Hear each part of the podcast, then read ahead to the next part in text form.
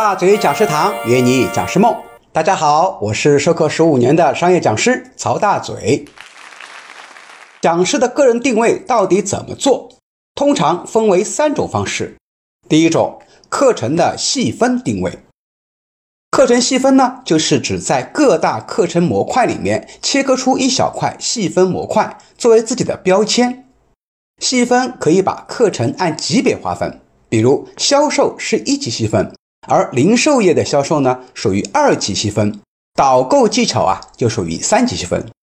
再比如管理是一级细分，领导力是二级细分，变革领导力是三级细分等等。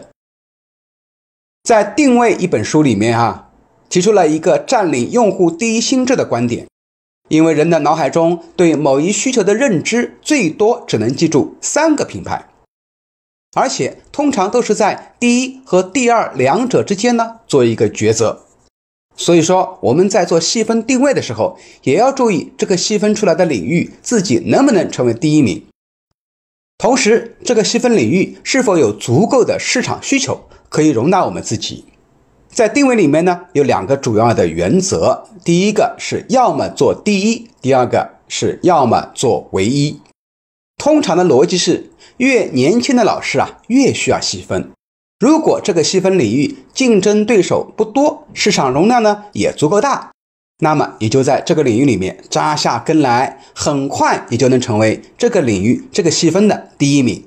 大家想到了这个需求呢，第一时间就能想到你，那么我们的课量呢就会逐年的上升。案例分享，有一位老师啊，也是我的好朋友，叫张子谦老师，他主讲的一门课非常的偏，叫几何公差。这个课呢是分类在生产管理下面的制造管理里面的，至少是三级细分了。我本以为啊，这么偏科的老师应该没什么课量，但事实刚好相反。他每一年的课都排得非常满，要预约张老师的课啊，至少得提前两个月。什么原因呢？因为全国讲几何公差的老师本来就没几个，他的这个课程定位标签呢，多年以来一直没有变，所以企业只要有这方面的需求，第一个就想到了这位张老师。在定位自己的细分领域的时候呢，也要根据自己的情况来定位。比如授课时间比较长，在行业里已经有一定知名度的老师，可以适当往大的领域做定位。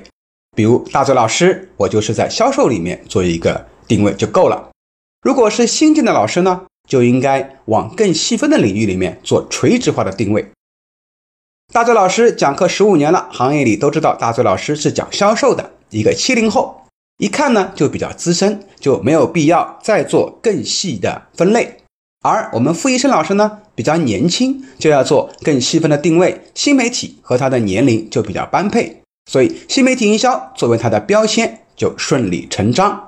如果让年近五十的大嘴老师来讲新媒体啊，估计反而没人请，因为大家认为啊中年人不懂互联网。